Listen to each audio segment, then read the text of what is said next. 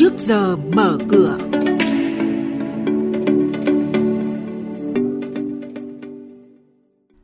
Thưa quý vị và các bạn, chuyên mục trước giờ mở cửa có những thông tin đáng chú ý sau. Làn sóng chuyển giao các chức danh của công ty đại chúng, nguồn thu dịch vụ nhiều ngân hàng giảm, Đại hội đồng cổ đông Eximbank lần 2 lại bất thành, nhận định thị trường hàng hóa thế giới. Và ngay sau đây, các biên tập viên Hà Nho và Ngọc Diệu sẽ thông tin chi tiết tới quý vị và các bạn.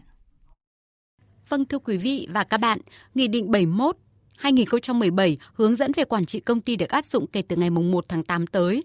Chủ tịch Hội đồng Quản trị sẽ chính thức không được kiêm nhiệm chức danh Tổng Giám đốc của cùng một công ty đại chúng. Chính vì vậy mà các doanh nghiệp đã và đang chạy nước rút để thay đổi vị trí trước khi hạn chót của Nghị định 71 có hiệu lực. Việc chuyển giao lại chức danh Tổng Giám đốc đang diễn ra khá sôi động ở các doanh nghiệp, đặc biệt là ở lĩnh vực bất động sản. Nửa đầu năm nay, doanh thu từ dịch vụ tại nhiều ngân hàng giảm. Đơn cử tại Sibank trong quý 2 năm nay, doanh thu và lãi từ hoạt động dịch vụ giảm lần lượt 9% và 10% so với cùng kỳ năm trước, xuống tương ứng 698 tỷ đồng doanh thu và 93 tỷ đồng lãi dịch vụ.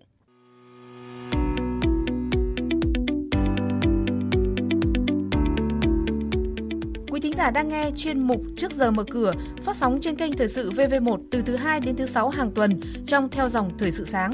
Diễn biến thị trường chứng khoán Biến động giá hàng hóa được giao dịch liên thông với thế giới trên Sở Giao dịch Hàng hóa Việt Nam. Nhận định phân tích sâu của các chuyên gia tài chính, cơ hội đầu tư được cập nhật nhanh trong Trước giờ mở cửa.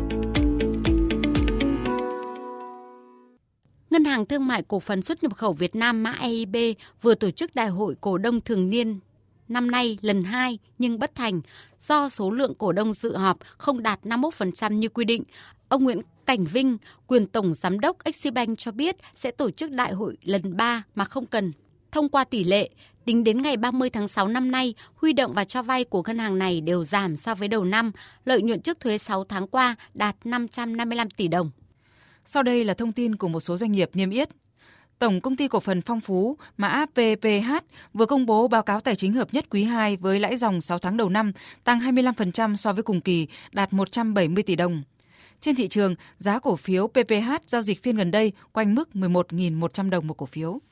Ngân hàng Thương mại Cổ phần Quân đội mã MBB giảm trích lập dự phòng, lãi trước thuế quý 2 tăng 19%. Theo kế hoạch lợi nhuận trước thuế năm nay gần như đi ngang so với kết quả của năm 2019, MBB đã thực hiện được 50% mục tiêu lợi nhuận. Trên thị trường chứng khoán, dù thị trường bao trùm trong sắc đỏ nhưng vẫn xuất hiện một số điểm sáng. Đó là sự đảo chiều ngoạn mục ở mã SZC khi từ mức giảm của phiên sáng, đảo chiều đóng cửa ở mức trần 24.700 đồng, khớp 3,5 triệu đơn vị và còn dư mua giá trần. Chốt phiên, VN Index giảm 22,52 điểm xuống 790,84 điểm. HNX Index giảm 1,12 điểm xuống 106,85 điểm. Upcom Index giảm 1,11 điểm xuống 54,17 điểm. Và đây là các mức khởi động thị trường trong phiên giao dịch sáng nay. Thưa quý vị và các bạn, tiếp sau đây sẽ là các thông tin về thị trường hàng hóa đang được giao dịch liên thông với thế giới tại Sở Giao dịch Hàng hóa Việt Nam.